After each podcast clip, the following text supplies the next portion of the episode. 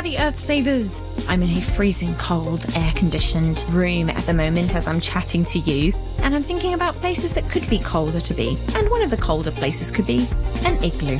I would like to talk to you today about igloos. Why are we talking about igloos? Because they're fascinating. So there's the basic parts of an igloo. There's the living area, there's a little tunnel to crawl in and out, and there's a little window, and there might be a little air hole. What is an igloo? We're definitely not going to see any of them here in Hong Kong. An igloo is a shelter made from blocks of snow placed on top of each other, often in kind of a dome shape, and these used to be used in winter as temporary shelters by hunters as they were away from their regular homes in different climates. But of course, an igloo is not just an Inuit snow hut. You may think of an igloo pretty easily, but this doesn't actually encompass the full meaning of the word. Although there are some Inuit people, and you may remember we've chatted about Indigenous peoples on the program before, have lived or live in dome shaped buildings that are almost exclusively made from snow and ice, the word igloo actually means any type of structure where people live. Therefore, if you live in a mansion or a studio apartment, technically, if you're speaking in Inuit, you reside in an igloo. Now, what happens is snow is used because there's air pockets trapped inside blocks of snow that make it actually quite insulating. So, even though on the outside temperatures could be like minus 45 degrees Celsius, on the inside of a snow igloo, the temperature could be up to 16 degrees Celsius just because it's warmed by body heat. Now, there are three traditional types of igloos, and they're all different sizes and used for all different purposes.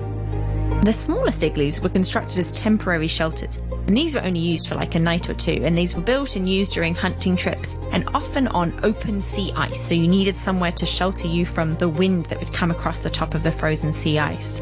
Then you have sort of medium-sized igloos. Now these were sort of semi-permanent for kind of families together, and this was a single room that could house one or two families, and often there were several of these in a sort of small area, and they kind of had a little igloo village. Then you have these larger igloos, which were normally built in groups of two. One of the buildings was a temporary structure for sort of special occasions, and the other was nearby for living. These might have had up to five rooms and housed up to 20 people. Now, a large igloo could have been constructed from several small igloos attached by their tunnels, which sounds fascinating and incredibly fun. And this is where you used to hold community feasts and traditional dances. Now, if we talk about how they're made, so snow used to build an igloo must have enough structural strength to be cut and stacked appropriately. The best snow to use for this purpose is snow that's been blown by a wind because it's been compacted and interlocked these ice crystals. Then you leave a hole in the snow where the blocks are cut, and that's usually used as the lower half of the shelter.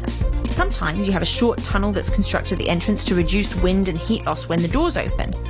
Now, snow's effective insulating properties mean that, as I said, inside of the igloo, you can actually be quite warm, even though technically you're living in a snow house. Another way that people would keep these warm would be using animal skins. So Inuit people would often have caribou furs, which is kind of like a big beast that roams the icy plains. And they would reuse every part of that animal because they were very efficient societies. And they would use these animal skins to keep the warm air in as well. Fascinating fact is that an igloo that is built correctly will support the weight of a person standing on its roof. They're really, really strong. And inside, there'd be a sleeping platform, which is a raised area. Because warm air rises and cooler air settles, if you were just raised a little bit in the igloo, as it warms up, that warm air would keep the top bit a little bit warmer than sleeping directly on the floor. So, it's kind of fascinating thinking about how other people live in the world, and the fact that if we're speaking in Inuit, we all live in an igloo. Until next time, bye bye. Common Room with Alison Howe. Common Room with Alison Howe.